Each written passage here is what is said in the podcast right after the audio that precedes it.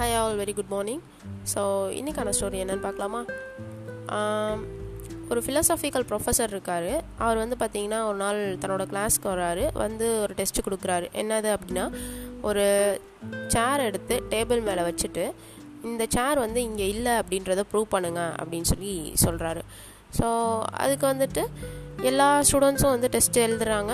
So எல்லாரும் வந்து பார்த்திங்கன்னா ஒரு காம்ப்ளெக்ஸான எக்ஸ்ப்ளனேஷன்ஸ் வந்துட்டு எழுதிட்டு இருக்காங்க அவங்க உங்களுக்கு தெரிஞ்ச எக்ஸ்ப்ளனேஷன் வந்து அது இல்லைன்றதை ப்ரூவ் பண்ணுன்ற மாதிரி எழுதிட்டு இருக்காங்க ஸோ ஒரே ஒரு பையன் மட்டும் பார்த்தீங்கன்னா ஒன் மினிட்ல டெஸ்ட்டை முடிச்சுட்டு பேப்பரை கொடுத்துட்றான்.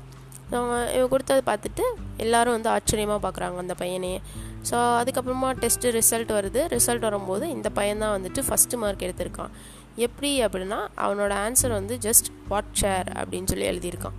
ஸோ அவ்வளோதாங்க விஷயம். ஸோ இல்லாத விஷயத்த எதுக்காக ப்ரூவ் பண்ணணும்? அது இல்லைன்னு சொல்லி அப்படின்ற மாதிரி அவனோட பதில் வந்து இருந்துச்சு. ஸோ நம்மளும் நம்மளோட லைஃப்பில் வந்து பார்த்திங்கன்னா சில நேரம் ரொம்ப காம்ப்ளெக்ஸாக எதையாச்சும் நம்ம வந்துட்டு யோசிச்சுட்டு இருப்போம். இதை பற்றியாவது திங்க் பண்ணிக்கிட்டு இருப்போம்.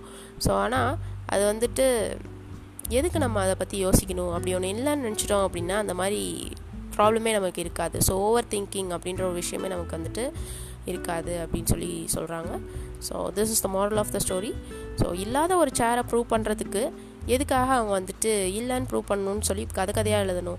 என்ன சேர்னு கேட்டால் முடிஞ்சு போச்சு. ஸோ அந்த மாதிரி தான் நம்மளும் நம்மளோட லைஃப்பில் வந்துட்டு சில சமயம் பிரச்சனைகளே இல்லை அப்படின்னு நினச்சிட்டு திங்க் பண்ணாமல் விட்டுறது நல்லது அப்படின்னு சொல்லி சொல்கிறாங்க this is the moral of the story that's it for today story thank you all மக்களே. Bye bye take care